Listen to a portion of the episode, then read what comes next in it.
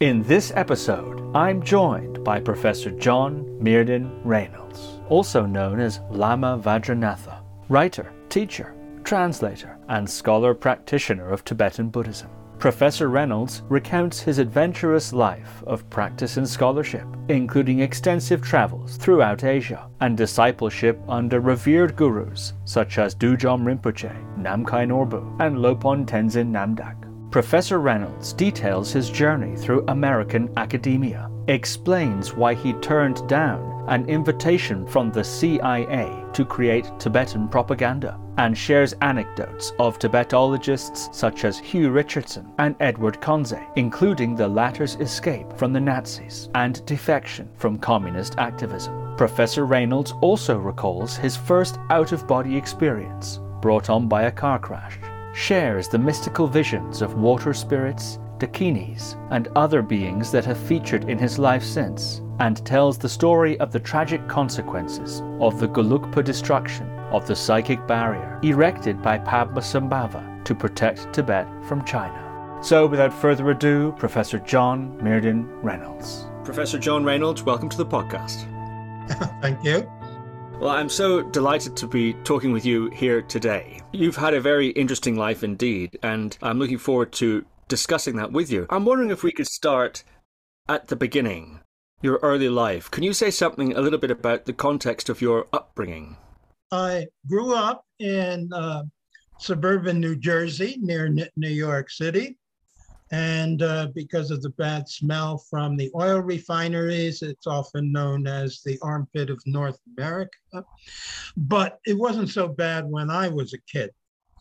And uh, my mother was of uh, uh, uh Irish Catholic background, family coming from uh, County Galway. And my father was an old time Protestant but my mother broke with the church as a teenager. And so, uh, and my father had the idea that you only go to church three times in your life. That is when you get baptized, when you get married, and when they bury you. So I was not really brought up very much as a Christian, although surrounding me in America, it was very much a Protestant Christianity.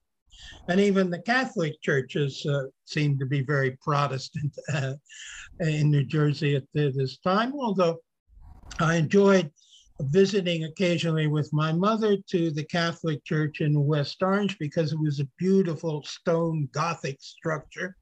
And then the priest gave a wonderful performance. He had all this uh, incense and holy water, and he wore this gorgeous costume and he spoke in this mysterious uh, language called Latin.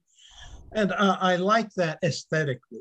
Whereas in the Protestant churches, we, we visit, well, the music could be very good, I admit that, but the commercials were much too long. So, uh, so uh, I did not really grow up as a Christian. And then my, with my father's background, he had a very large family with a lot of artists uh, in it. And particularly my great aunt uh, uh Lottie. And uh, she had a beautiful garden in Long Island with this. she had been married to a sculptor, Joe Gosling, who was well, he designed the uh, streetlights in Chinatown, San Francisco, and had also been one of the designers of the San Francisco World Fair. So the whole house was filled with sculptures and this. And you had this uh, kind of shrine of the god Pan. So I really resonated uh, with that. And uh, well, Santa Claus never appeared uh, appealed to me. I was two years old when I announced that no big fat man like this is ever coming down our chimney. And later, uh, I wasn't uh, attracted to the mythology and symbolism of the Christian church, but uh, in the third grade, my father started reading to me this uh, Edith Hamilton's book of Greek mythology and that really got me interested in religion. I could re- relate to that, whereas I couldn't to this middle class uh, American Christianity, which was uh, surrounding me. But what got me interested in India in particular was when I was 12 years old. Uh, I read one book called The Religions and Philosophies of India. And actually, uh, I was very fortunate because my uh, father had been a, a, writer in the 1930s, uh, writing short stories that appeared in pulp magazines he was a drinking buddy of L. Ron Hubbard. They were both in five novels and this. So in the basement, he had this huge collection of pulp magazines, which I, I went through. I discovered Weird Tales and all of H.P. Uh, Lovecraft stories and this kind of thing, and Conan the Barbarian and this this. now the comics in those days weren't so good, uh, not like later Marvel co- comics. But also, I l- looked at them, Bat- Batman and uh, Superman, etc. And of course, I never read the Bible, but I knew a lot of the stories because I did read the comic books. So I knew about that. But anyway, what got me interested in India was reading this book. I was very attracted to the model of uh, Indian spirituality, where you had a single ultimate uh, reality, whatever you might call that, Brahman or Shunyata or something. But there could be many different faces to this uh, gem. So it didn't matter what gods or, or, goddesses you, you worshiped and so on. And of course, according to my mother, what's really important is whether you're a good person, you have uh, compassion for other living beings, and uh, uh so on. Now, in that book, there was one chapter about Buddhism, but it was only talking about Theravada Buddhism uh, so it was all about monks and monasteries. Well, at this age, when I was sixth grade, going to seventh grade, I started kind of getting interested in girls and had no interest in becoming a monk and going to an all boys school and living in a monastery and this kind, kind of thing. So, anyway, uh, uh, in those days, I think it was about 1947, Lowell Thomas uh, published a series of uh, articles on his visit to Tibet, to Lhasa, and so on. And all right, I found that uh, interesting. But what really turned me on to uh, the Tibetan tradition of Buddhism was my first year at the university when I read the translation edited by Evans Wentz, uh, and he called it the Tibetan Book, Book of the Dead. And this really caught my attention because here is a style of Buddhism that you can practice where you don't have to be a monk in a monastery. You, you can be a tantrika, a ngakpa, and, and so on, and have a wife, family, uh, etc. And it also talked about this very colorful figure, Guru Padmasambhava, uh, back then in the 8th century, who visited uh, uh, Tibet and brought the tantric uh, tradition of Buddhism from uh, India uh, to Tibet, although he himself was of Central Asian or origin, like the Hungarians. And it talked about the Nyingmapa school, which is the oldest uh, uh, school of uh, Tibetan Buddhism, and also about this mysterious Dzogchen philosophy. Except Evans Wentz, uh, who didn't read any Tibetan and was actually uh, never a Buddhist, he was a theosophist and a student of uh, Katherine Tingley, who at that at one time had been head of the uh, American section of the Theosophical Society in the U.S. and built her special temple at Point Loma uh, in San, San Diego. And uh, but uh, reading the, this book really got me interested uh, in that. And I took some courses at the Columbia U- University in uh, Asian Studies and so on. And uh, Columbia gave me an excellent education because they assumed there that in America, you always didn't get such a good education. And so they gave you the first two years this whole crash course in the history of European art, culture, philosophy, literature, and so on. That was excellent. And I greatly uh, appreciate that. And as well as having our big library at home, where I started very early uh, re- reading books and uh, becoming partly self educated uh, at, at, that time. So I feel I really had some uh, good karma in, the, in this uh, uh, lifetime. And of course, things came up like the Vietnam War and so on. It ended me going to the, the West Coast uh, when I left uh, Columbia, eventually uh, to UC uh, Berkeley. And it was my intention then always to go to India to study with the Tibetan Lamas, who I regarded as the living embodiment of this uh, ancient wisdom uh, tra- tradition.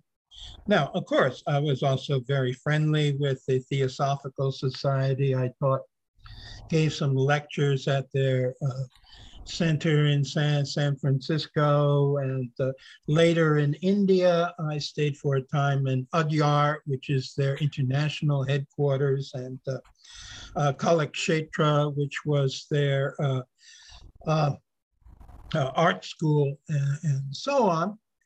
But it was quite clear to me that theosophy was not Tibetan Buddhism. But I still have a, a very friendly re- relationship with uh, uh, various trends in Western esotericism, uh, including uh, uh, Wicca and the Freemasons and th- things like that. But anyway, when I went to Berkeley, I started studying Sanskrit and Tibetan with the idea of going to India to study under the lamas there, not just as an academic study, but as a practitioner. And uh, then my uh, professor, uh, also, that was the first year they started teaching Tibetan at the university. And my professor, who happened to come from Sweden, but anyway, he told me that if I was really interested in Tibetan, they had started a program emphasizing uh, Tibetan at the University of Washington. And so then I uh, transferred to the U- University of uh, uh Washington and began my uh, studies there. So I took my second year of Tibetan language spoken and written there. And I was very fortunate in my time going there because Professor Wylie, who is the usual professor, went on sabbatical to Italy to see the great Tibetologist Giuseppe Tucci. And so they brought in Hugh Richardson from the UK to teach Tibetan history for a year. And that was marvelous because he had lived in Tibet for more than four, 14 years, first as the representative of the uh, British GO government, and later for a couple of years for the independent Indian Go government, living in Gyantse and in, uh, also uh, uh, Lhasa. He took thousands of photographs when, when he was there. And uh, he was very sympathetic to Tibetans and Tibetan culture and so he wasn't a Buddhist, but he was sympathetic. And uh, so we read various uh, historical texts, and so within that year, but also the university uh, recruited Professor Edward Conze, who had just before been uh, two years at the University of uh, Wisconsin, brought there by Professor Richard Robinson. And uh, uh he arrived and uh, gave some lectures and then began uh, teaching regularly the following year. And he was certainly the best professor I've ever had. I mean, he was incredible. And he had a fine Gallic sense of humor because the Conze family were originally Huguenots who had fled uh, France in the 16th century and had settled in uh, Cologne on the Rhine River in G- Germany.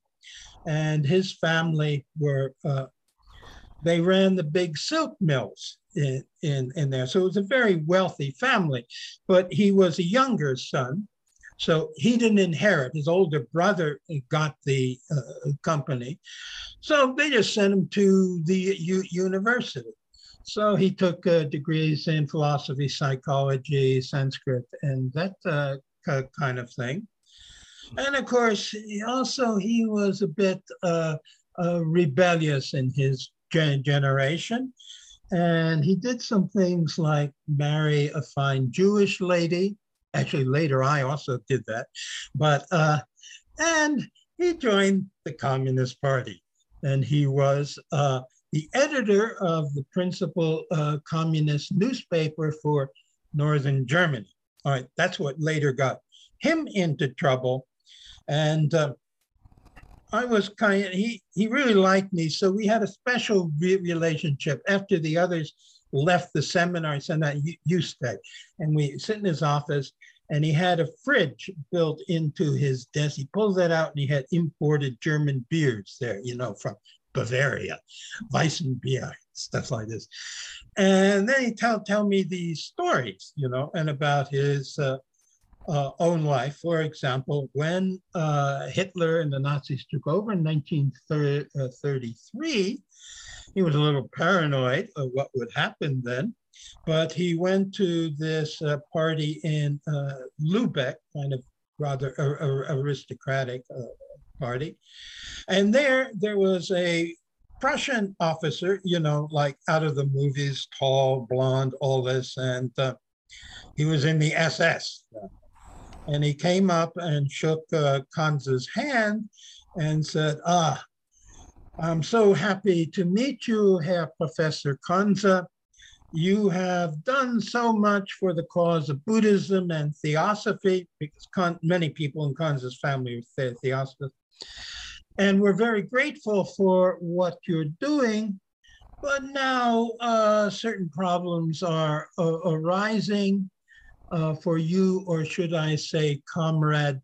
And he used uh, Conze's uh, party name. And he said, his blood turned to ice water at that point. But the officer said, but don't worry, I've arranged for you and your wife to leave tonight on a boat to Denmark because now the Gestapo knows your uh, secret ID and you would be arrested in a few days and sent to a concentration camp. So he, he, he and his wife escaped to Denmark. And then because his father had been for a time in the diplomatic service and he'd been uh, born in the German embassy in uh, London, he was eligible for British uh, citizenship. And he also received the help of uh, Bertrand Russell and Barbara Ward. And uh, so he and his, his wife got uh, residence in the UK or citizenship in, in the UK. And for years, he was then the vice president of the uh, London Buddhist Society under its pre- president, uh, Christmas Humphreys. So he had many funny stories to tell about Christmas Humphreys, who was actually the hanging judge. Uh, Christmas, although being a good Buddhist, and Theosophist, uh, still he condemned many prisoners to death. And then he would like to go to Newgate Gate Prison and lecture the prisoners there on their bad karma. And Conze said he didn't think this was very good a- activity for a practicing Buddhist.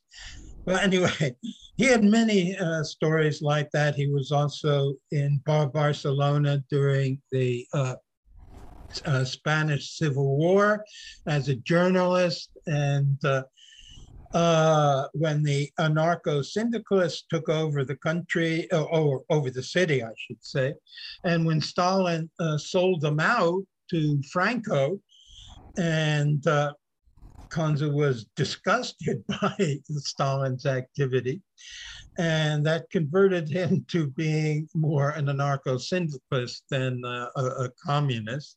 And he also told me that uh, when he was running a communist cell in, in London, uh, they were always instructed in the party that you never talked about what it would be like after the revolution.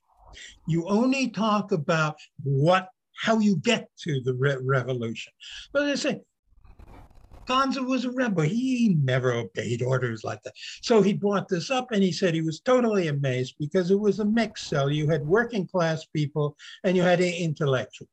Well, the intellectuals and artistic types, they all thought that after the revolution, it would be this hippie paradise and the government would be giving all kinds of money to art and theater and dance and all this kind of thing. And uh, but the working class people, they're thinking, oh, now I can get a car. And the shop girls would say, oh, now I can get silk stockings and so on. He saw there was quite a cultural difference uh, here. So it was wonderful talking with, with uh, him about this. But of course, uh, after two years, then the problem developed because there was a renewer of his uh, renewal of his U.S. visa as a visiting professor, and uh, uh, he well, we, we had this excellent. Uh, uh, Professor Spellman teaching Indian history, and he had studied with Basham in London and so on. And they other faculty members decided to get rid of him because on a alternative radio program he had advocated the legalization of marijuana. That was a no-no in those days. So they decided this guy has to go. And so they wrote up a phony report saying he faked his phd and he really doesn't know Sanskrit. So Conze thought this was a little strange, and so he uh, called uh, uh, Spellman into his uh, uh, office and said, "Oh, well, I'm, I'm researching this, but there's some re- reference to the Mahabharata. Uh, can you tell me more precisely what this says?" And, and, gave him the Sanskrit text. And Spellman, of course, was able to read it. So then so all all this was fake. They were just trying to dump this guy for political reason, uh, reasons, and of course he was kicked out of the university, and they smeared him throughout the states. He could not get another job in the U.S., so he had to go to Canada, and he got a position up there in Toronto or uh, some such place. So there was all this going on in the politics of, of, of this. Now, of course, I was in a good, good position because after Sputnik, the Americans got very paranoid.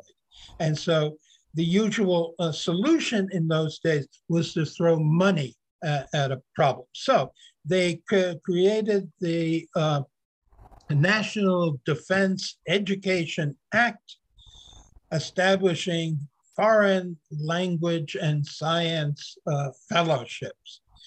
So I got a fellowship to study Tibetan. And of course, then the uh, CIA was mainly interested in having us uh, design uh, anti Chinese propaganda in the Tibetan language uh, they had this crazy scheme that they were going to drop these flyers over Tibet and so on. I, I, couldn't take any of this seriously. And I never went for the CIA interview. My friend Mel Goldstein did, but I, I never did. I had no, no interest. And of course, I was very much opposed to the Vietnam War, not only because I was against war, but I study Asian history. I knew that the Vietnamese and Chinese had been enemies for a thousand years. There was no way that uh, Ho Chi Minh and Mao Zedong were going to become friendly and really get, get along. This whole adventure of the Americans in Vietnam was uh, uh, totally crazy. Well, because of this uh, political situation. And uh, Professor Conze had persuaded me to become uh, the first student in his Buddhist uh, PhD program. This left me totally vulnerable when uh, he left. I didn't have a uh, protector anymore. And of course, when I was up there, I mean, originally, when I applied to go to the University of Washington, uh, I knew you had to have a certain image. This is back in the early in the 60s and so on. So uh, I looked a bit like a hippie at Berkeley. Well, I cut off my beard, got a haircut, got a tweed jacket, uh, things like this. I went up, had an interview got admitted, no problem. And I also knew that you never said anything about being a practicing Buddhist. Now, in those days at the university, it was perfectly okay to be a Christian and study Christian history and the early church fathers and all that. And it was okay to be Jewish and study Jewish history and the Torah and all this kind of thing. But no, no, no. If you're uh, an American, uh, uh, a person of white European descent, you cannot be a Muslim and study Islam. You cannot be a Buddhist and study Buddhism. You cannot be a Hindu and study. You could bring occasionally natives to teach something like that. So I kept it cool. But Conze blew my scene because he was one of the few professors in those days who was actually a practicing Buddhist and had practiced meditation. During the during the war, when uh, MI6 tried to recruit him uh, to work work for them, you know, reading uh, I don't know all the German communications and the, and the rest of it. As a Buddhist, he was opposed to war in general. So what did they do? So okay, you cannot stay in London. They sent him into exile in Wales for five, five years, and he largely just worked out there as a gardener and, and so on during that time. And he systematically uh, practiced Buddhist meditation, taking uh, the Visuddhimagga from the Pali tradition as his source and, and so on. So he he understands that uh, to really understand what the Buddhists are talking about, you have to get into uh, this, that you just can't do it separately in, intellectually, like our European Western idea that we have this objective consciousness which can stand apart from phenomena and we can just observe it. We can observe what these natives are doing and we can try and figure out what they're up to and so on uh, what is now called uh, participant uh, research. Well, uh, even when I was studying anthropology at the Columbia, uh, this this was also a bit of a, a, a, no-no too. So I knew about all. So I, I played the game, but becoming his student, that blew my cover there in Seattle. So after he was kicked out of the country, uh, I knew my PhD had been sunk. And so I just wanted to go to India. So I went back down to uh, Berkeley, where my wife at that time had uh, joined the university uh, uh again, and so on. I stayed with her. And a friend of mine passing through New York had met the Tibetan Lama there and who she had earlier met when she was in India. She wrote to me saying, Oh, I, I met him here. Uh, he might be interested in uh, coming out to Berkeley. And uh, so I wrote to him, and his name was Tarthang Tulku. Now, my first Lama was in Seattle. That was Dezhung Rinpoche. And he was a real saint. He was a wonderful uh, per person. But he he was a Sakyapa Lama, and he was a tutor to the branch of the uh, Sakyapa family that was living in Seattle at, at that time, who had been re- recruited with a lot of. Uh, they had uh, Rockefeller grants that they were op- operating this Inner Asia project on.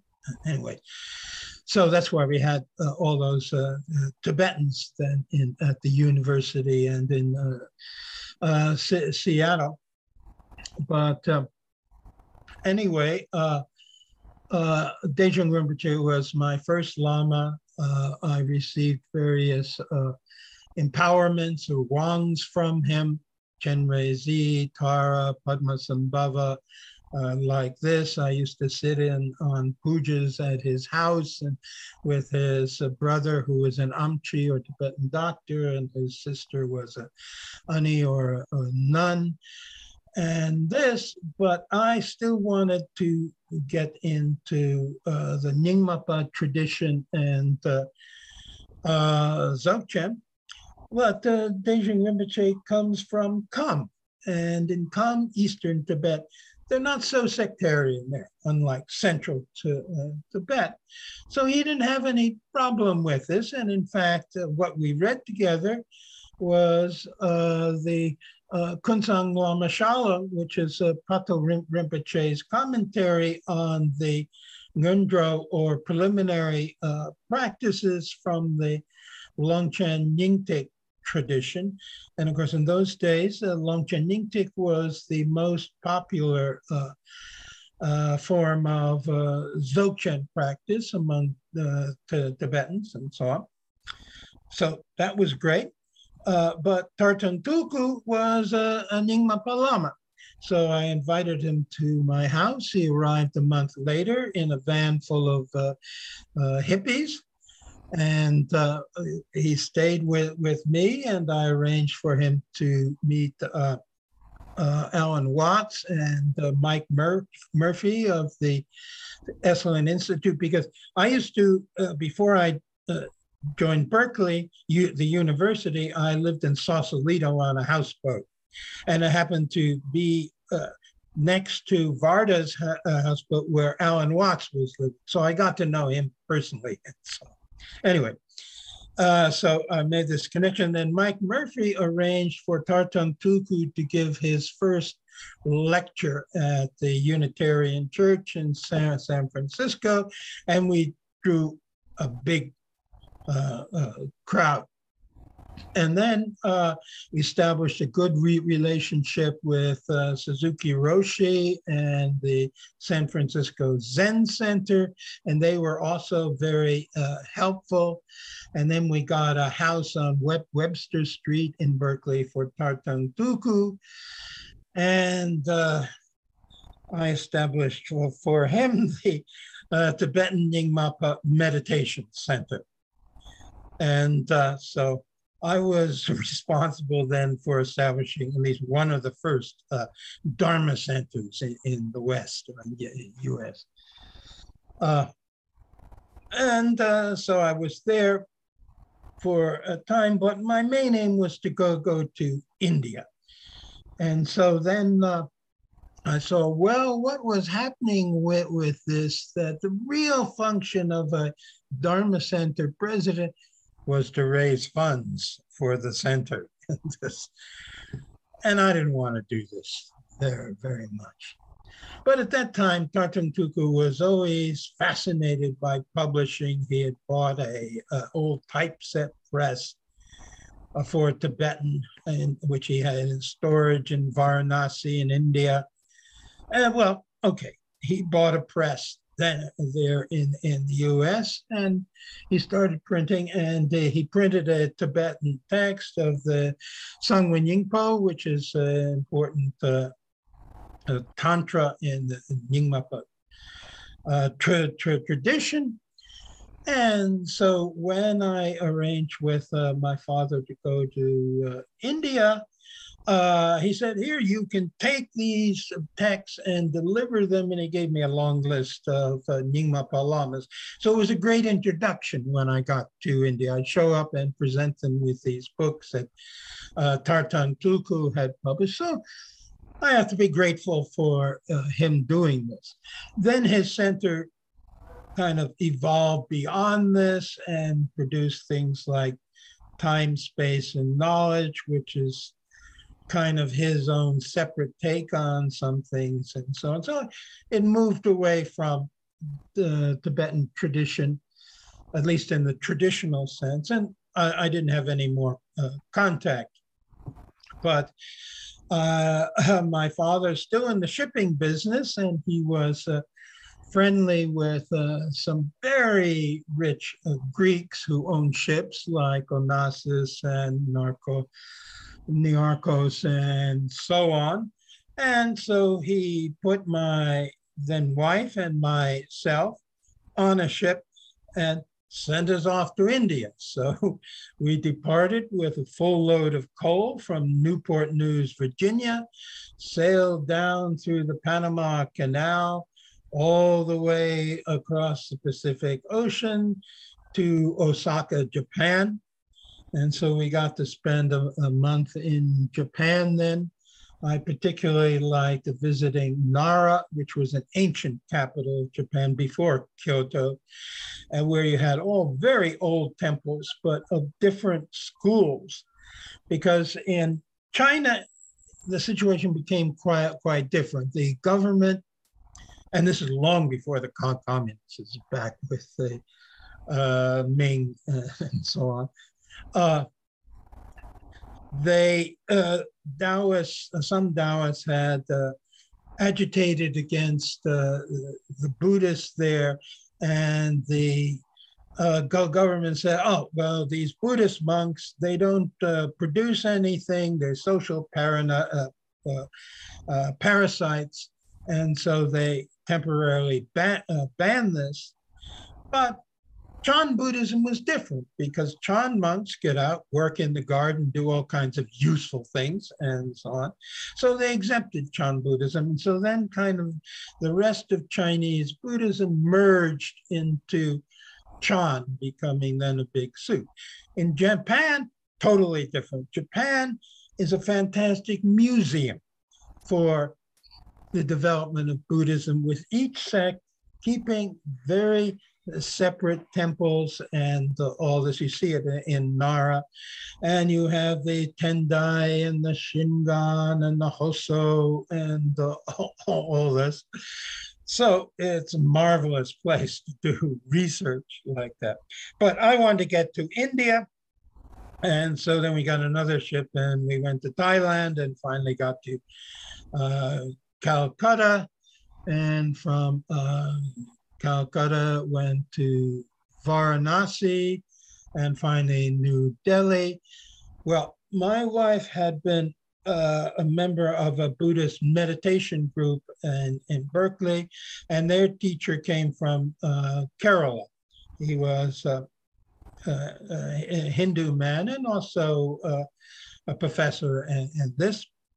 So she was practicing with, with this group, and when we were leaving, she asked him, who we should see in India. And he suggested Swami Omkar in Andhra Pradesh. He has a, an ashram there. And this was also very fortuitous. But in Delhi, after being uh, several weeks in India, we separated. She went down to South India to the ashram, and I went up north to uh, first Dalhousie and then Dharamsala and Tashi and these places, you know, in Himachal uh, Pradesh. And uh, then she wrote to me, oh, come down here uh, after you're finished up there, and uh, Swami Omkar will see about our visa and so on. So, at those those days, an American could stay three months in India, and then often it was difficult to. Uh, uh extend that because Indira Gandhi, the prime minister of India at that time, she didn't like Americans very much. Her father uh, Pandit uh, Nehru had feuded with the American foreign minister uh, Dulles and so on. And so, unlike you guys from the British Commonwealth, you didn't need visas for India. You guys could just stay as long as you wanted. Uh, but we Americans, different situation. So Uh, so then I went to Bombay in time to catch the monsoon and wade through the streets with waist deep water. But my father had shipped all uh, the books that Tarthang Tulku had printed, and I p- picked them up in uh, uh Bombay. And uh, then, with the help of various coolies, loaded the books on train and crossed from Bombay now called Mumbai, but those days it was Bombay, uh, to Hyderabad and then changed trains there and went to Pithapuram in uh, coastal Andhra uh, Pradesh. And then uh, I had sent a, a, telegram to the ashram saying I come. But in those days, the Indian postal system very different from what we're used to in Tibet. That if you send a special telegram, you know, for immediate delivery. The Postal Service doesn't take it there. They wait till they have several telegrams before they deliver it. So I had to sleep for a night in the local train station there. But, but finally, they sent a van down from the ashram and got me. But Swami Omkar, it turned out, uh, not only did Swami Shivananda, who's very famous in yoga circles, live there first before he went to Rishikesh, and Swami Omkar himself had been several times uh, to the US and so on. And uh, it happened that his disciple uh, was V.V. Giri, then president of India that arranged our visas. We didn't even have to go into the police. The SP superintendent of police would send his man out. He would collect our passports, go back, come back the next day with all the stamps and residence paper for a year. Okay, that worked. But all right, my wife stayed there acting as an English language secretary to the ashram for the next uh, three, four years.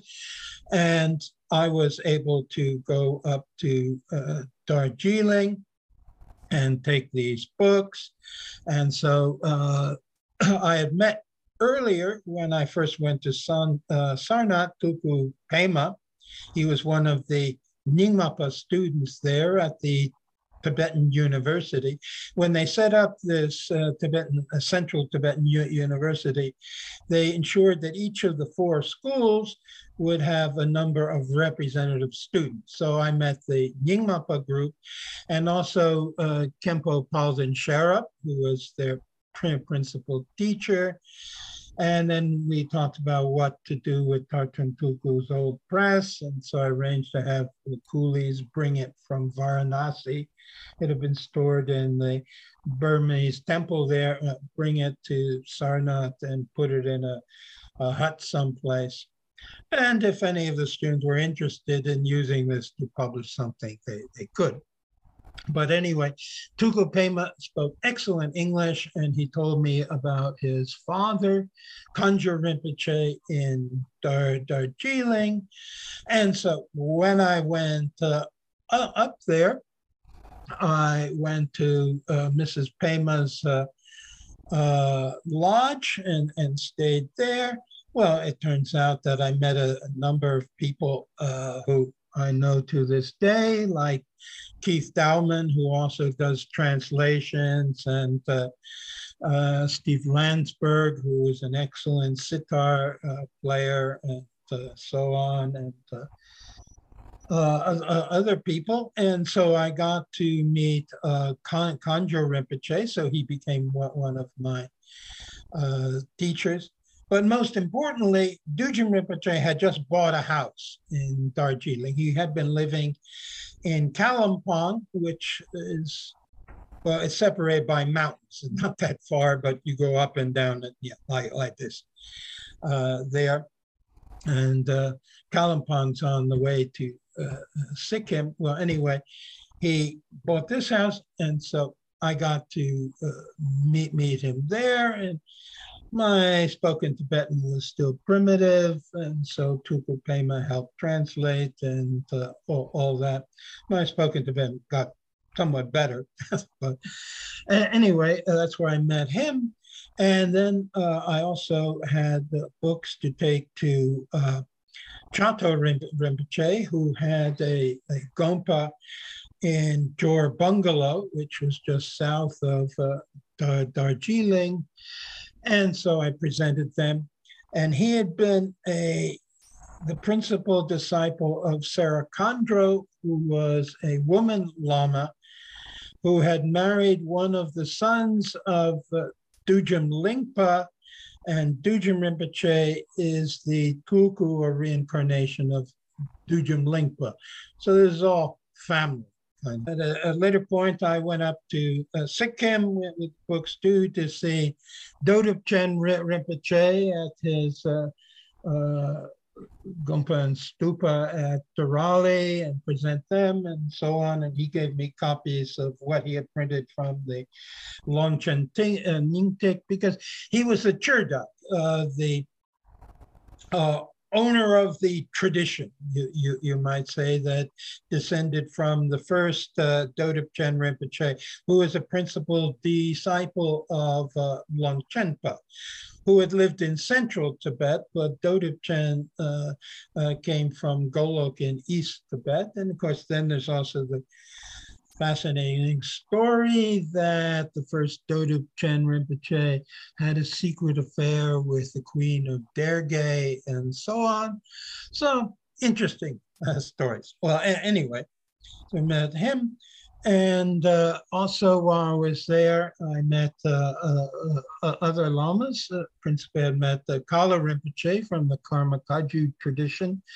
Received many empowerments from him, uh, not only Karma Kagyu, but also uh, Shangpa uh, Kagyu, because he was a lineage holder for, for that, which came from Khyungpo Naljor, who started out as a Bonpo and then went to uh, India and met uh, Naropa's sister and became her one of her principal disciples and brought this transmission back to Tibet. The the Kagyupas uh, have a tendency to uh, separate into different subsects and so on. So you have the Karma Kagyu, the Drukpa Kagyu, the Drigung Kagyu, and so on and so on and so on. Uh, and we had Drukpa Thuksey Rinpoche, who used to come riding into Kathmandu on his uh, horse. He was a, a very important lama in the Drukpa Kagyu uh, lineage. And so uh, in his monastery outside of Darjeeling, I met the Drukchen Rinpoche, who was a child at that time, and I came in to meet him, and he pulled out his water pistol and shot at us. But he was very friendly, very friendly boy. Now, of course, he's quite grown. And uh, so these were the good good days in Darjeeling. Uh, but then uh, everything changed when the communist government came into West Bengal, and all of a sudden they made it very difficult for us Westerners to get the Darjeeling permit because you need a special permit to go there after that war with China in uh, 1962. And they also made it very difficult for Tibetan refugees. They also had to get a, a permit. So that meant that uh, the big Nyingma Lamas shifted over to Kathmandu. Now, what got me into Nepal was Chatral Rinpoche. Uh, and he was also, I got my first uh, Dakini initiation for Dur, uh, Dorji Naljorma from him, coming from Sera Khandro. And he actually put on her hat when he gave me, gave us, I said we, we had some other people there too, gave us uh, the wand and so on.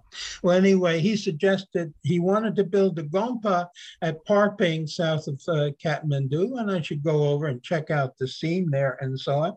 And he said, and if you go, you can stay with my friend the, the Chini Long. Well, I later found out that when he escaped from Tibet, he came down into Nepal rather than Bhutan or, or, one of these other other places, and he had also been in an affair with the Chini Lama's eldest daughter, so he had good relations with this uh, family.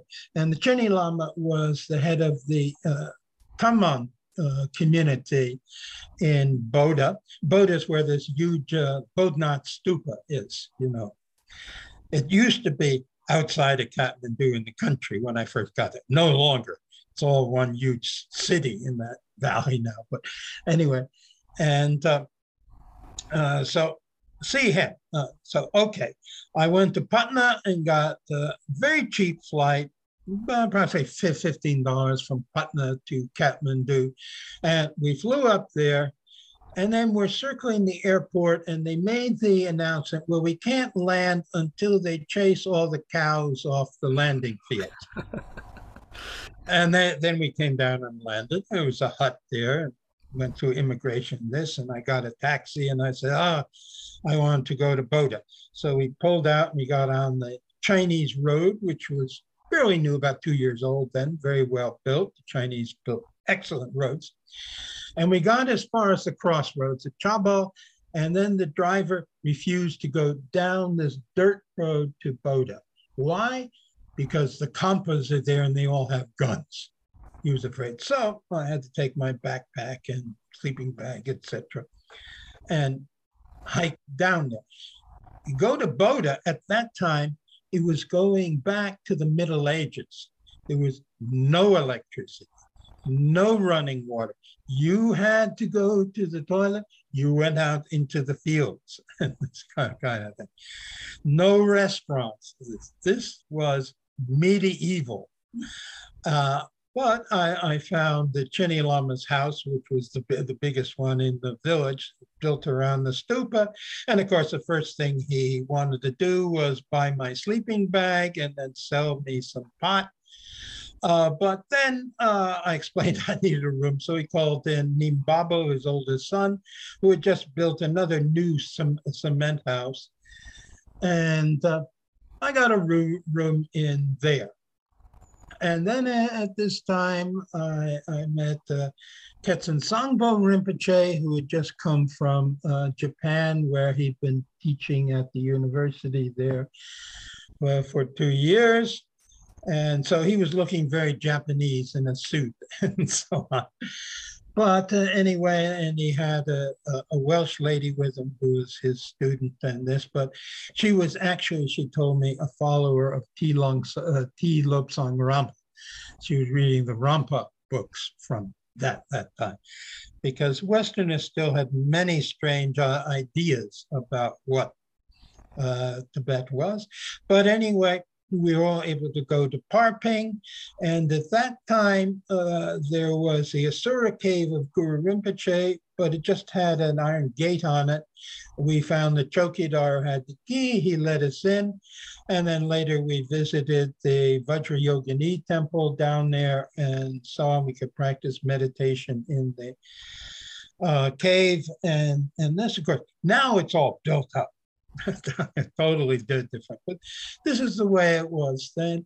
Also, another point we visited Dakshin Kali, which is just south of there. That's the sacred site of Kali. On Saturdays, they do all the animal sacrifices there. My friend Sheldon Rochlin made a, a film of them sacrificing some poor goat for Kali, and, and this which he later put in a film, which uh, called Nepal Land of the Gods, and uh, I wrote the script for, for that uh, film. And it used to be distributed years ago by Mystic Fire, but Sheldon's passed away, so I, I don't know what's happened there uh, anymore. And the technologies changed. I still have some old film from from there, but I don't even have a machine I can look at.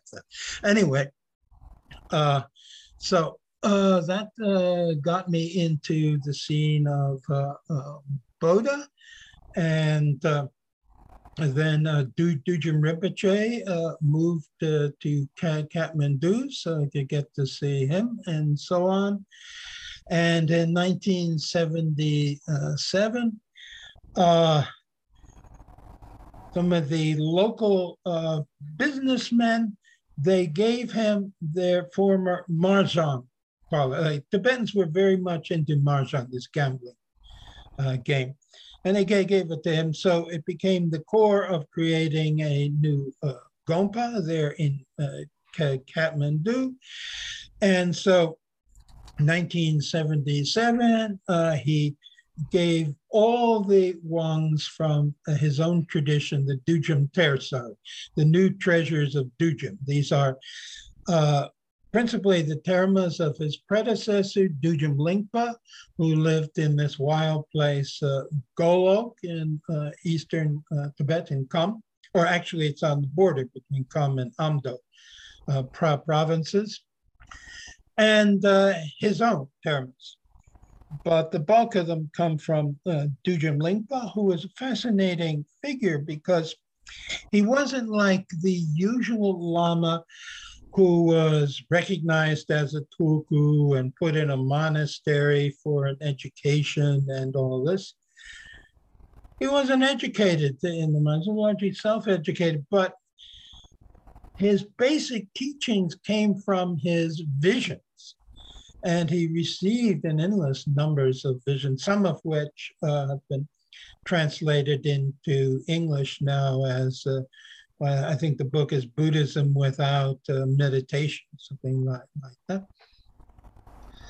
But anyway, uh, later, other famous lamas like Jamyang Khyentse Wangpo and Kongtrul Rinpoche and Lama Mipam and so on, all recognized the authenticity of these termas that he had received both as satir, that is physical objects, and as daknan, pure visions.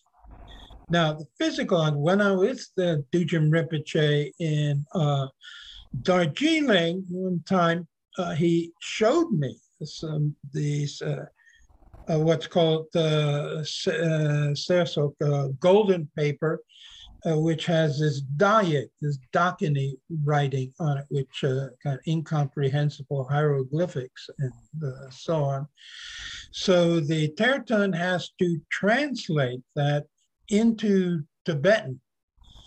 And sometimes they're not able to do that, and so they have to give it to another Tertön who can uh, uh, do that.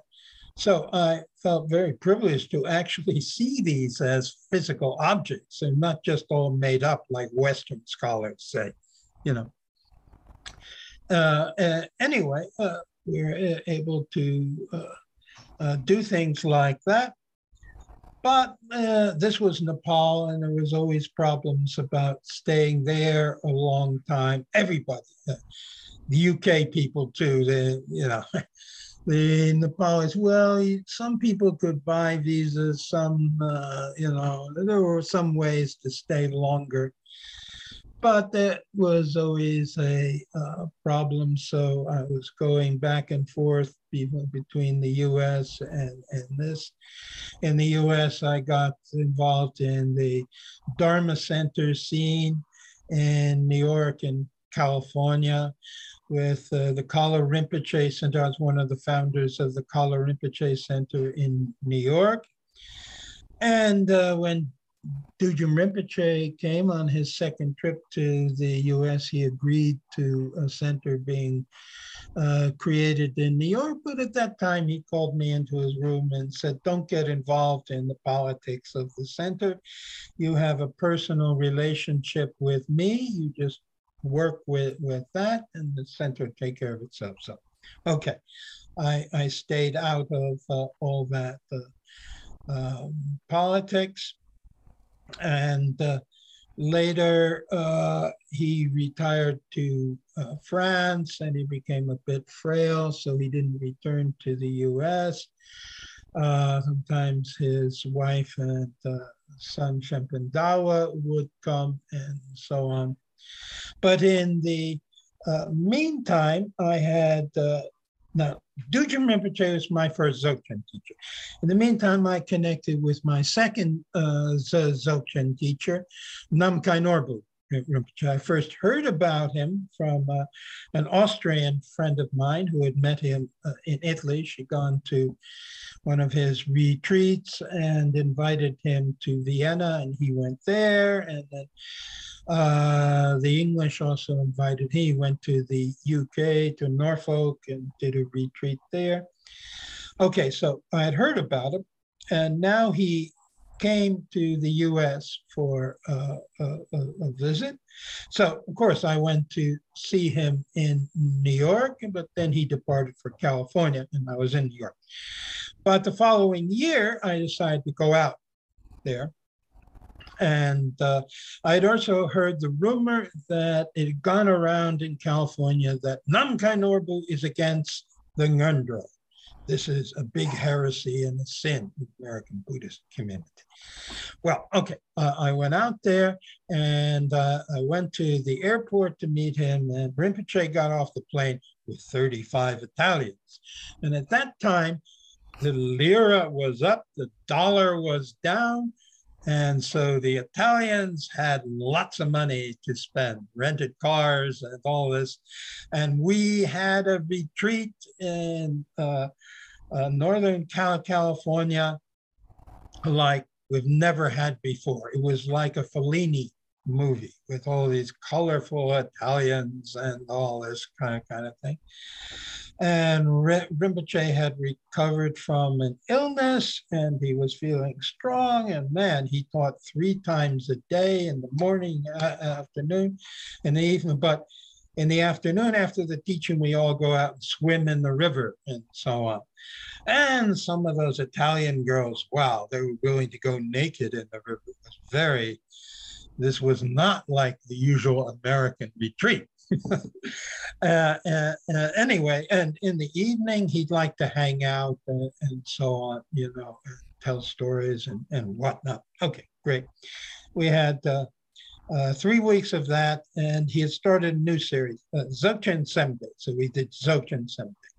The following year, he came again, but we went to a different uh, place, this time in the uh, foothills of the uh, Sierras, uh, east of San Francisco and so on. And we did uh, Dzogchen Longde. Now, right after that, there was a, another uh, teacher, uh, Lama Gompo Tseten. He had been earlier invited by the Dudjom Rinpoche group under uh, Gyatrul Rinpoche in the West Coast to come. So he had come and started teaching. And he, he gave a Longchen Nyingtik retreat. And so I went for that after the retreat with uh, Namkhai Norbu. Now, Namkhai Norbu became my second Dzogchen teacher. Now, now, you have these uh, practices called rushens.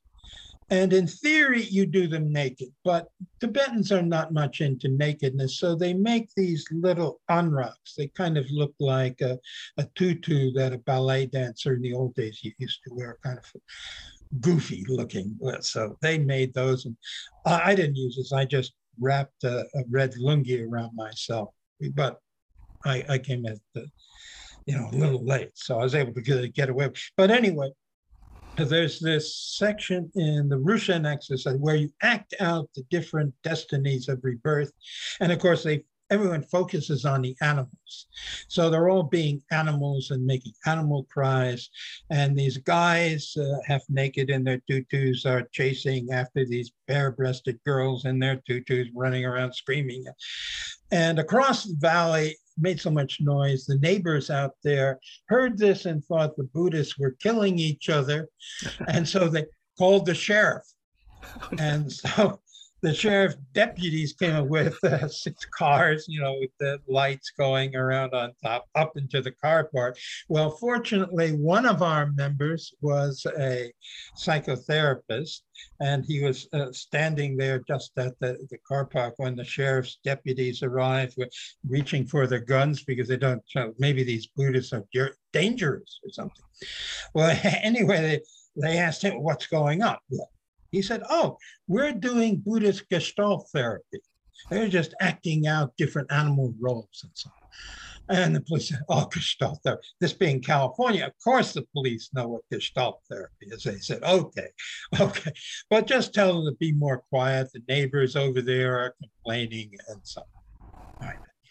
But one of the sheriff's deputies went into a cafe down in the town and he is talking to the local newspaper reporter and say, you know what those crazy Buddhists are doing? So an article appeared in Buddha in the local newspaper.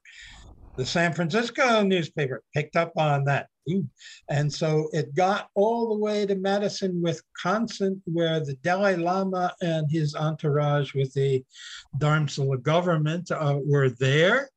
And so they were complaining about what these Nyingmapas are doing and giving a bad reputation to the Buddhist community.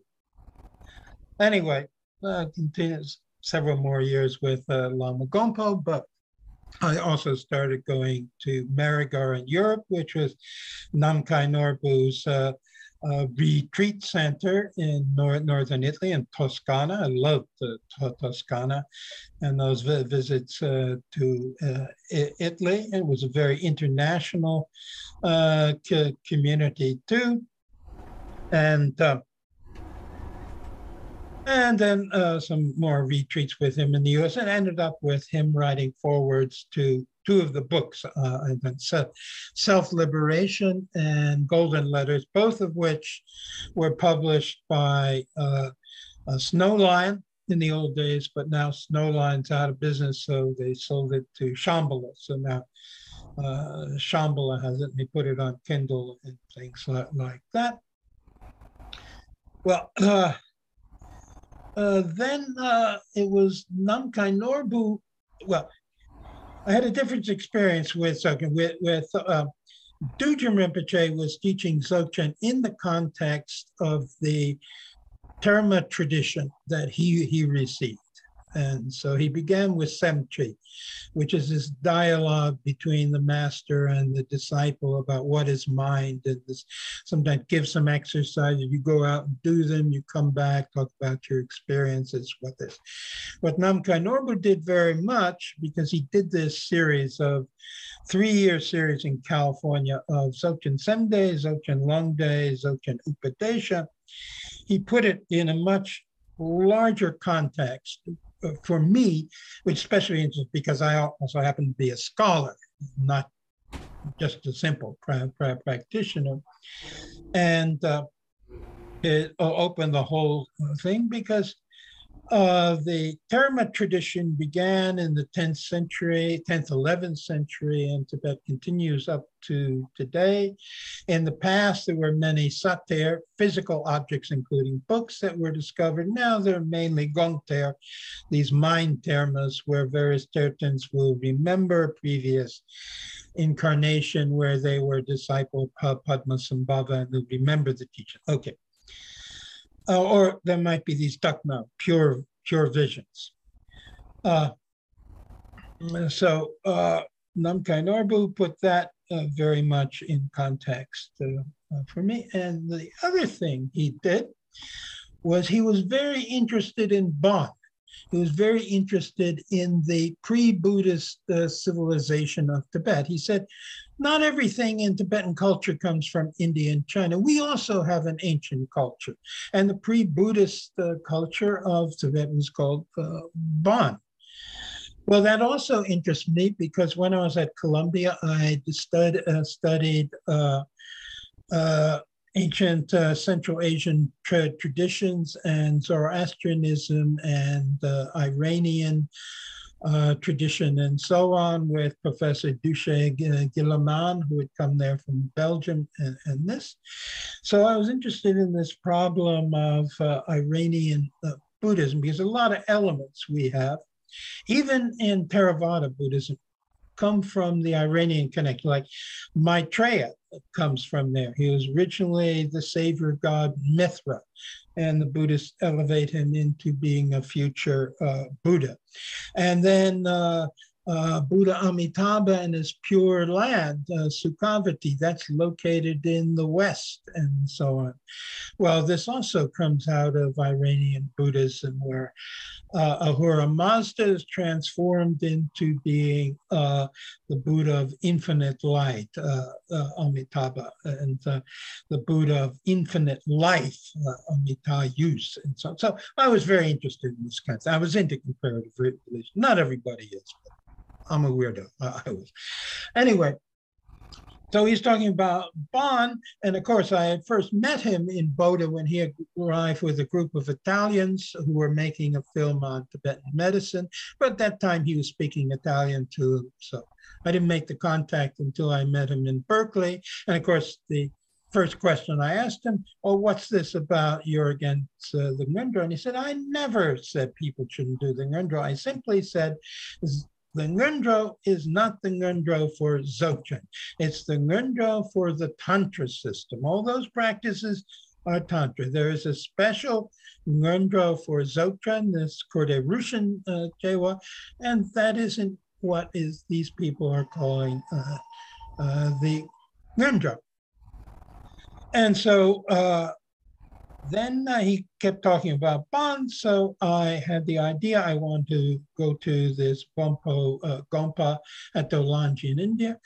But then Rinpoche, uh, uh, Namkhai Norbu Rinpoche invited Lopon Tenzin Namdak uh, to, uh, uh, well, he came first to the UK and then to America. He's trying to invite him to uh, Merigar in Italy, but the Italian uh, foreign ministry was being difficult about that at that time. So when I left the Easter retreat at uh, uh, Merigar, uh, my friend met me at the JFK Airport, New York. We went up to uh, Norbu's Massachusetts group at Conway, and I met Lopon Tenzin Namdak. And he was very interested in doing translations. And immediately we translated the Ursel Dunkor, how you do a dark retreat from the Dzogchen point of view. And then later I rendezvoused again with him in, California and we were working on a translation of the Gyalwa Chaktri, which is the uh, Bonpo manual for uh, uh, making Dzogchen retreats and uh, so on. And I also translated the practice of Zhang Meri, uh, Meri here is no relation to the Holy Virgin. It means volcano in Tibetan. And this is the Yidam meditation deity associated with the uh, Zhangzhung uh, uh, tradition of uh, Dzogchen. And this was the first book I published as a result of working with uh, Lopon Tenzin Namdak. Uh, Zhangzhung was the ancient kingdom in northwestern uh, uh, Tibet with Mount Kailas in the center. Uh, Zhangzhung Meri, also known as Gekur, was the deity of this mountain and the protector of this kingdom. And he is associated with this uh, lineage.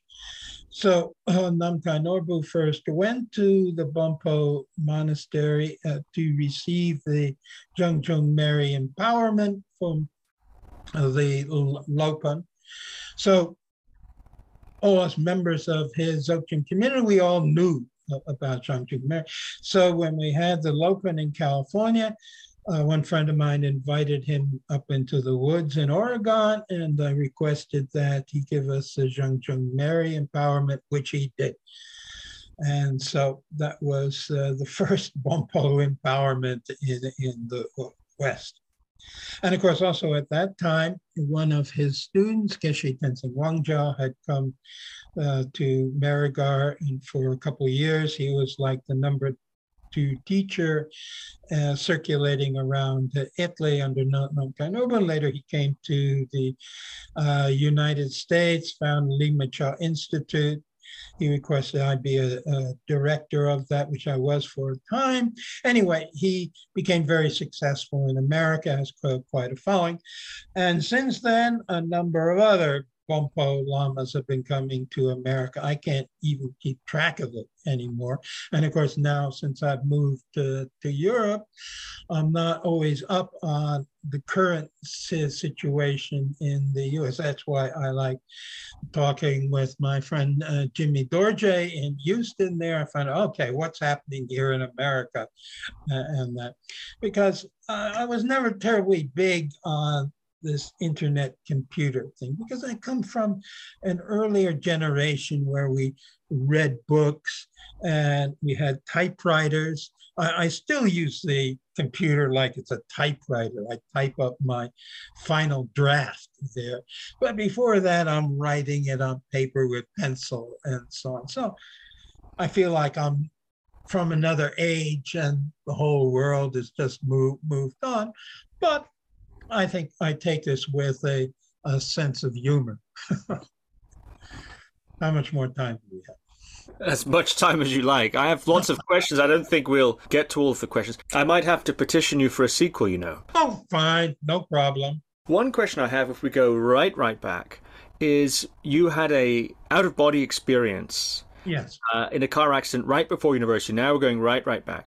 I'm yeah. wondering if you could say something about that. And it, there was something about when you read the Bardo Thodol, uh, the Tibetan Book of the Dead, as, as it's called, that somehow connected to that automobile accident. Maybe you could say something about that. Yeah, well, it certainly made me very aware of my mortality. Because when you're uh, a young guy, you're not thinking about that. And you take many chances. Like they can only use young guys as fighter pilots because they don't have the concept they can die. And so they'll take all these chances. Well, this suddenly made it very real to me that I could be severely injured and even uh, die.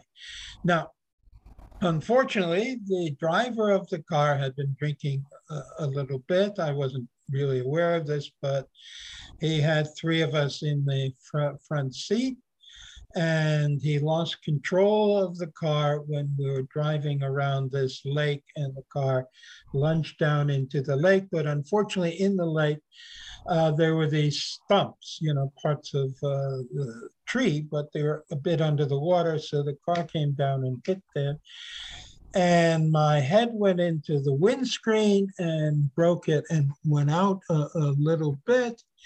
And suddenly i found myself outside that, not feeling anything. And I looked over to the right and I saw the police car with the lights going on and arriving, and the policeman jumping out and running over to me, over to us. And suddenly I was back in my body and my head hurt like hell, you know and the police called the ambulance and they took me to the uh, hospital and the doctor sewed me up. I had this uh, cut over here. Fortunately, it missed my eye. I didn't lo- lose an eye.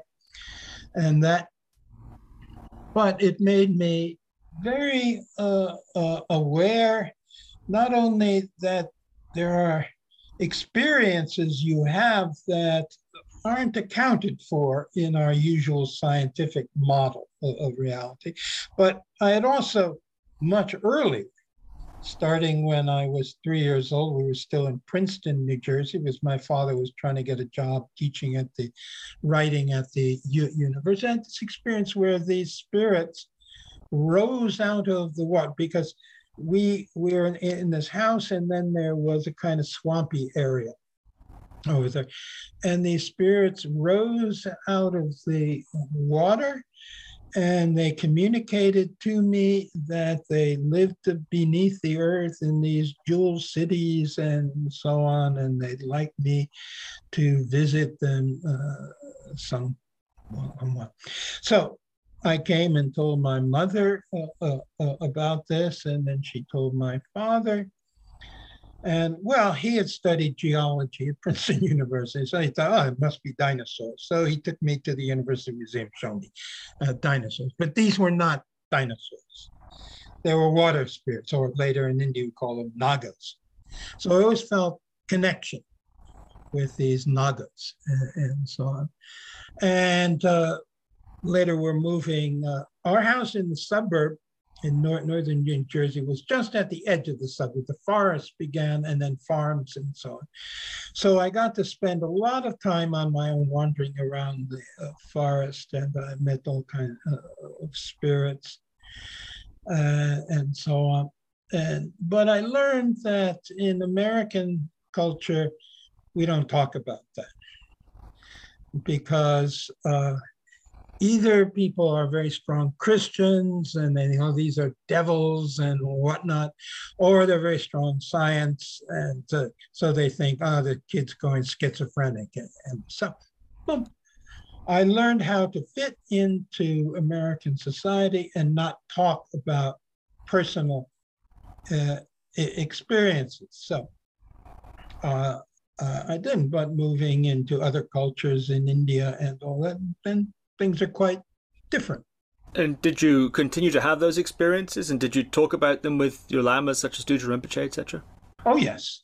In fact, I still, because uh, uh, 2018, the Dakinis came to me and gave me very strong warning, saying, You guys now have 12 years so that's until 2030.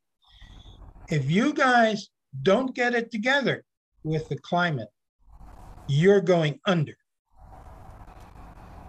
It came on very strong. And so, all right. But now I read the latest report coming from the UN. They're saying the same thing. So my Dakinis are not crazy. And I always follow the weather in the U.S. on the, in the internet news.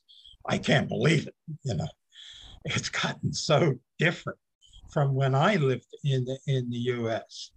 You know, and so okay, but I don't see them making more than really cosmetic changes. Uh, uh, to what's happening with the climate, which is no longer climate change, it is now climate crisis and 2030 climate catastrophe, but maybe even sooner. I mean, I don't know.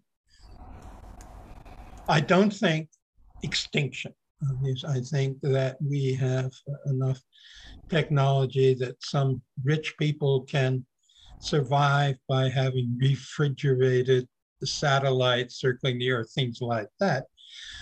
But it's looking more dodgy now whether civilization as we know it now can continue as it is now. I don't think it can continue as it is now because we've been at this for two, 200 years. I mean, many positive things about industrialization and so on. And also they've done many good things uh, socially in terms of extending voting rights to poor people and women and things, things like, like this.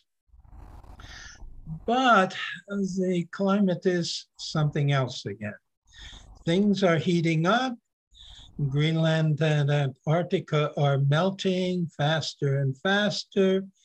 The seas are rising, of course, where I'm staying at the moment in the city of Stettin, Poland, just on the German border.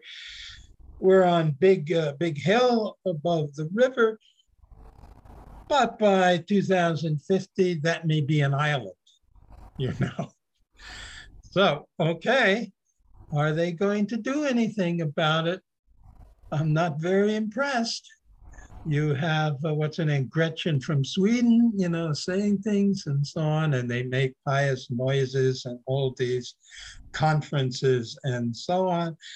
But actually, more and more oil is being drilled, more and more coal is being burned, and it goes on because they're making money so it's all about money, and money may eventually ruin civilization. Anyway, that's what the documents tell. In your meditation retreats and so on, or when you talked with your lamas about these visionary experiences, yeah. what sort of things did they say? Are there any interesting touch points there? Oh, yeah, they would come up with similar stories. I mean, when I first got to Darjeeling, the first story I heard from uh, Pema Tulku, who told me, he said that in the time when Guru Rinpoche was there in uh, Tibet, he could see possible events in the future. The, the future is not predetermined, but you can see various uh, energy movements and so on. So he saw the possibility of a Chinese invasion of uh, Tibet. So he established a psychic barrier, erecting images of himself all along a certain line in Kham separating from uh, China and so on. Well, that was there up until uh, the beginning of the 20th century when you had these so-called uh, tax collecting armies come out of uh, Lhasa. And among the uh, people, they were uh, disciples of the great uh, Gelugpa uh, teacher Pabongkhapa. Uh, they were very sectarian. And so coming into eastern uh, Tibet with their army, they captured many uh, monasteries, uh, Nyingmapa, Bonpo, even Kagyupa, and changed them into Gelugpa monasteries. And they also destroyed these images of uh, uh, Padmasambhava. And so many of them uh, lamas in Darjeeling said that's why the Chinese were just able to walk in and take over the uh, country where the Khampas fought. And when, when I first went to uh, uh, Boda, General Wangdu was still there. And the Khampas would spend the winter in Boda, and they were getting all these guns from the CIA. Uh, and then they would go up in the warmer weather to fight in Tibet against the uh, Chinese. But the Chinese had such a bigger army and well equipped and so on you know. And eventually, when uh, Nick Nixon made the agreements uh, with Mao Zedong, the CIA withdrew all support from the uh, There were two chief generals, Baba Yeshe put on robes and hid in a uh, monastery behind Swayambhu for a time before going down to India. General Wangdu marched his uh, rebel group they were trying to get into uh, Ladakh. They wanted to volunteer to join the Indian Army, but they were ambushed uh, there and uh, cut down. And that put an end to the resistance in Tibet. And I don't want to talk about all the inside politics about that because that's a mess. So that's why I leave it at that. But also, when we're at the Kala uh, at the Kalachakra in Bodh in 1974. We stayed in Kalu Rinpoche's tent next to the Bhutanese mission there. And he talked about these kinds of visions and prophecies and so on. So this is all alive in Tibetan culture too. And what do you think enables that capacity in some rather than others? Do you think it was that accident that opened that up for you, or um, is it achieved through meditative uh, uh, achievement in some way? What predisposes some to, to that, or what opens that up to some rather than others? Well, all, of those. I read an interesting book by Morehouse where he had when serving with the U.S. military in Jordan, uh, he had a uh, someone shot at him, and it injured him.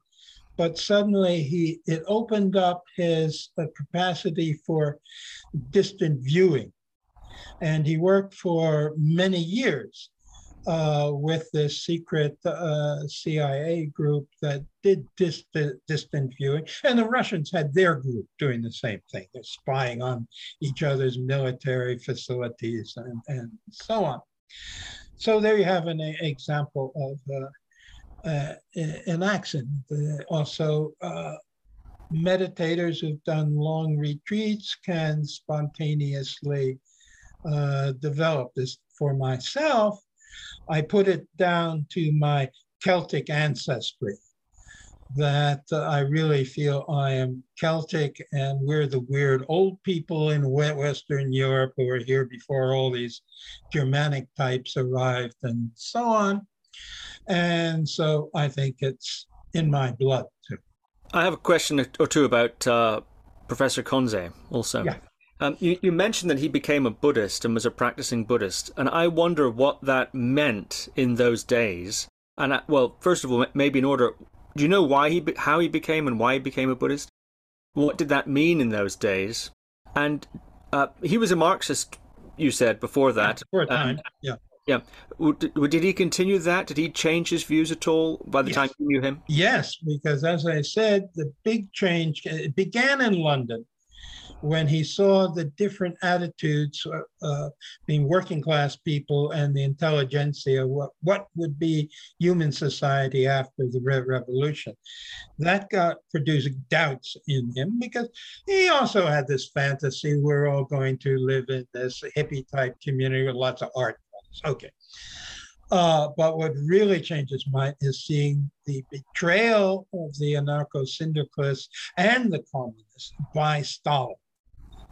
And that, that convinced him okay, these guys are just in it for the power. All this ideology and so on, that's just blah, blah. It's all about power politics. Yeah. And of course, Stalin also broke with uh, Trotsky. I mean, Trotsky saw, you know, the revolution would be universal, you know, for the whole world through human society. Stalin said, no, no, no, just in one country. Because he saw, yeah, he wanted to industrialize Russia and so well, you're not going to be able to do this if you're fighting revolutions all, all over the place. So Trotsky had to leave, and Stalin later had him assassinated in Mexico. Now, Conze, uh, I think it was a gradual process because I said his uh, uh, family. They were originally Huguenots, but they became very successful silk merchants in uh, uh, uh, Cologne. And uh, as a younger son, he didn't have to train to take over the business and that, so he could indulge various interests. So the family was already disposed towards uh, the esoteric side of things with uh, uh theosophy. And then he uh, began uh, studying the lit, lit literature and learning Sanskrit so he could have access to original texts. And I think that's what got him into Buddhism in, in particular then. And in those days, of course, uh, uh, the whole idea of the Western uh, university professor was you are uh, scientific and you're the almost disembodied intellect that could observe phenomena in the world, uh, especially among the barbaric and savage uh, inhabitants uh, outside of Europe and so on. And so you couldn't go native. and to become a, a, Buddhist then for a, a professor was quite risky. And in fact, he showed me some uh, reviews uh, by Liebenthal of some of his books who attacked him in that regard you know, being a practicing Buddhist. But I mean, it didn't interfere with his scholarship at all. He was just, you know, sympathetic to his uh, subject, but he could read the Sanskrit quite well and so on. He could read some, uh, some Tibetan. He couldn't speak it, but he, he, could read some, some of that too. So, like, he did this little book of uh, Buddha's Law Among the Birds that was translated from a, a Tibetan text. But mainly his specialty was the Prajnaparamita Sutras. He had planned to translate all of them. And uh, okay, he uh, really uh, worked at that. And of course, you know, eventually it was in the US, it was Jeffrey Hopkins who made Buddhism legitimate. When he got his position at the University of Virginia, and he was out public as being a Buddhist. Then in the US, it became okay to be a Buddhist and a prof- professor. In Europe, not yet. In fact, even now, I don't know. Uh, at least my experience in bonds several years ago, you had to be quiet about this kind of thing. And um, Buddhist society in. London, now, from what I understand, that pretty Theravada oriented at that time. Christmas Humphreys, yeah. maybe that's not the case. You're nodding. Um, so, but Prajnaparamita Sutras, uh, Professor Conze's speciality. So, what did his personal Buddhism look like? Do you think? I mean, he wasn't a he didn't become a, a Theravada monk. No, no, no, of course not. I mean, he was familiar with the Theravada tra- tradition because there were all the translations done by Rhys Davids and so on, and the Pali Text Society, and of course. And I said when he uh, came to do meditation practice there in, in Wales, he resi- relied upon the uh, uh, Visuddhimagga and was practicing uh, the various meditations that are uh, de- described in there and uh, uh so on. So he was uh, working what was available to him at the time because the Tibetans really appeared later on the scene. I mean, of course, their first contact was in St. Petersburg with the Russians, you know, because uh, there were various Tibetan Buddhist areas like Buryatia and Kalmuks and, and so on, who were in the Russian Empire.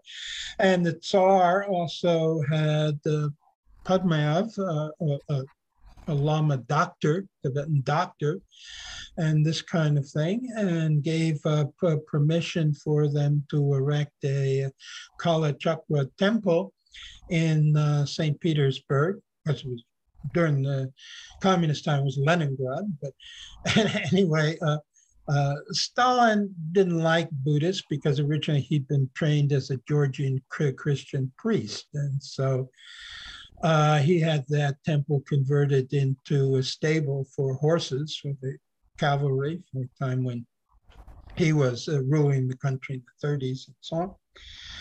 But uh, Dorjiev, uh, uh, who was uh, a Kalmuk Mongolian, and also his assistant Geshe Wangyal, who I've met, uh, migrated to New Jersey, where there was a Kalmuk, or is a Kalmuk community there in, Pennsylvania. And he uh, gradually, uh, first he was a, a, Lama in service to the other Kalmuks, but then when he recruited a number of Western disciples, including Robert Thurman and Chris George and uh, Jeffrey Hopkins, he eventually established his own center in Washington, New Jersey. I've been there a couple times for the uh, Maitreya Festival and so on. And Thurman told me, oh, well, the book that uh, Geshe Wangyal had his first study was none other than the Kunsang Lama Shalom, which I read with Day Day. So I, I can uh, really dig that uh, Geshe Wangyal, consider him a really good, good guy and uh, important influence on uh, American uh, Buddhism. And so gradually, then the Tibetan scene uh, expanded. Now, France became the main center because the Karma Kagyus got in there, and then followed by the uh, Nyingmapas at Plaige. Kalu Rinpoche set up his own center and, uh, and a retreat center with a three-year re- retreat. And then down in Dordogne, uh, with the patronage of Gerard Godet and Bernard Benson. Uh, Benson bought a castle down there. He had made a fortune in California out of the early computer day things. So uh, anyway, and I met all these people in Darjeeling. They used to come and see uh, conjuring. I even stayed at Gerard Godet's uh, three-story flat overlooking the Eiffel Tower one time with my Brazilian friend Clovis. Anyway, uh, and they got land there. They gave some land to the uh, Karma Kagyus, uh, where they still have a, a, center and a resident lama, blah, blah. And they also gave land to the Nyingmapas to, for Kangyur Rinpoche to set up a three-year retreat. So they did the first Nyingmapa three-year retreat there. And uh, then invited Dudjom Rinpoche and Dilgo Khyentse Rinpoche to come and give some teaching and that, and of course, and then Sogyal Rinpoche developed this. He was originally just the translator for Dudjom Rinpoche, but then uh, when Dudjom Rinpoche stopped coming to London, he co-opted the center there and transformed it into Rigpa. Uh, but he became the biggest uh, group Tibetan Buddhist group then in France. And so I met lots and lot of people who had been in Rigpa for some years, and some of them drifted into our uh, Bonpo scene when we started that up there because uh, Lopon Tenzin Namdak started giving uh, regular retreats in France, having met a, a young, uh, well, he was half French and half Thai and he first invited the uh, but then he caught uh, AIDS from uh, and passed passed away. But his friend Sebastian continued it, and I uh, had met these guys earlier, and uh, so then I started coming to all these French re- retreats with the Lopon, and then. Uh, Guinness, uh, who Lord Guinness is one of the heirs of the Guinness fortune, you know, Irish beer. Uh, he had gone to school in France and all this, and he has an estate in uh, Normandy where he raises horses to race at Ascot and those places. And but when he was in school, he was a friend with uh, this uh, uh, uh other guy, and so he became a little interested in Buddhism. And he, he's interested in the interface between traditional spirituality and uh, uh, modern science. And uh, okay, years ago, Professor Benson from Harvard U- University, and I met him when we took Tarthang Tulku over to meet him. So another time. But anyway, he had gotten some money for a research project to investigate whether Tibetan lamas really do tummo and can control their metabolism and the heat and so on. So he went to Dharma with all the latest equipment and they tested these lamas. And yes, he proved, yes, they can do this. So Tummo is now scientific. so then he hadn't uh, uh, heard of these uh, Bonpos, but okay, let, let's see if they can do it. So uh, he uh, arranged uh, to uh, some lamas from uh, Triten Norbutse monastery in Nepal to come there. They came to his place and testing them, see whether they're doing the Tummo Benson came in this. But at the same time, we were having a retreat with uh, Lopon Tenzin Namdak in the south of France, uh, not, not in um, Montpellier, but in that area. It was in the hills above that, but you had to go through Mount Pelée to get there uh, circuitously and so on. But anyway, uh, well, the Lopon was busy teaching but he sent his uh, number two man, uh, Khenpo Tempa Yungdrung, up to uh, visit, and he talked with uh, uh, Benson, not um, Guinness, and told him about the Lopon. And so then he invited them. So after the retreat, the uh, Lopon went up there. And so then uh, Guinness uh, volunteered to uh, help uh, establish a retreat center for him in France.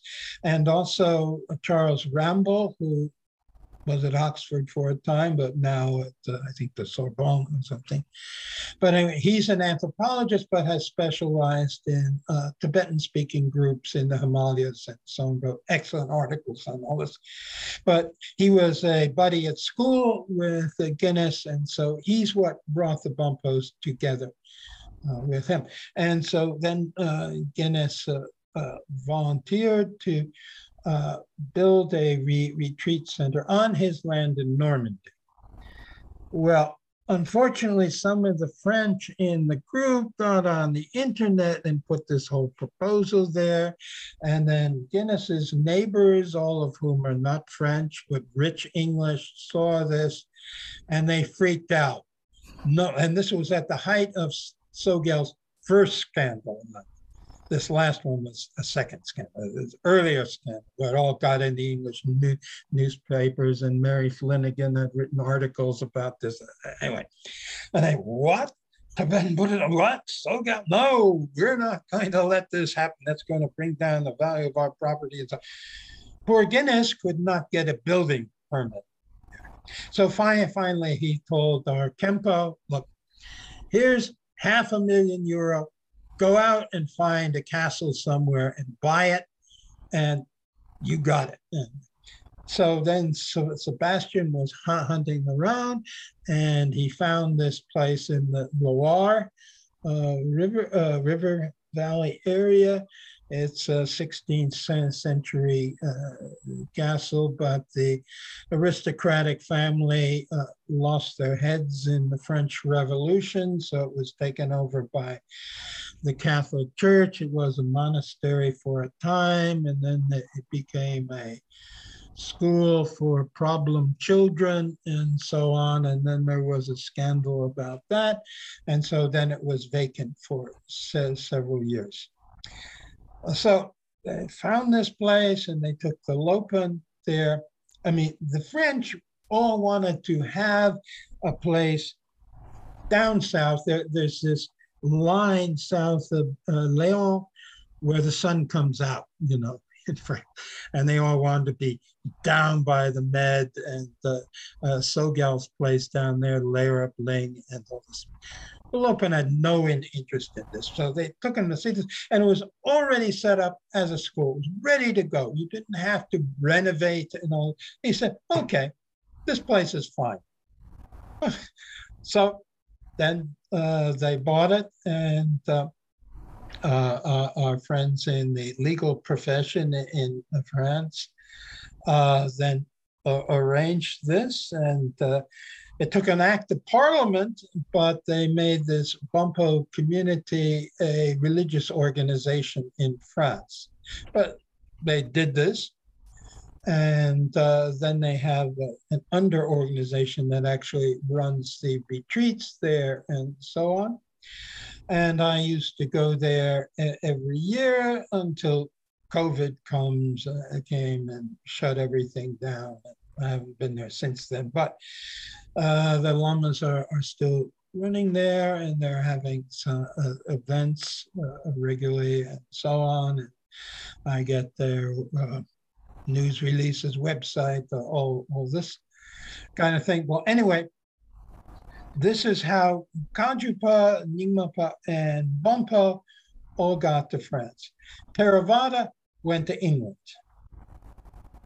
And later, when Buddhism came there, uh, there was first uh, Karma Kagyu, there was uh, a number of, of lamas, including Trungpa, because uh, Trungpa Rinpoche and Akong Rinpoche, they met Frida Bedi in India, who later became a Buddhist nun, Sister Palmo, but uh, she got them into the UK.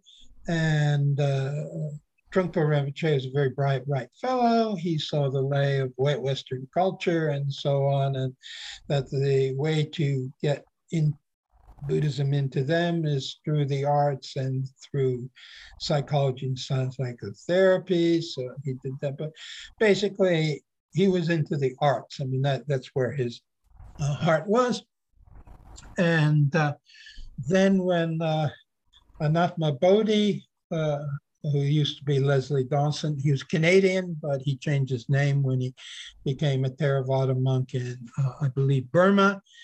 And uh, he was teaching in England there, but he had bought this place in Scotland. And then he decided to sell that and move to Canada, where he had two millionaire patrons and so he sold the place to uh, Trungpa and Akong, which is now known as Samyeling. And Akong Rinpoche that continued as the boss there.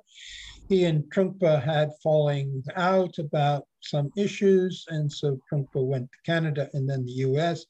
But Trungpa had his some American followers in Vermont at what was called then Tail the Tiger.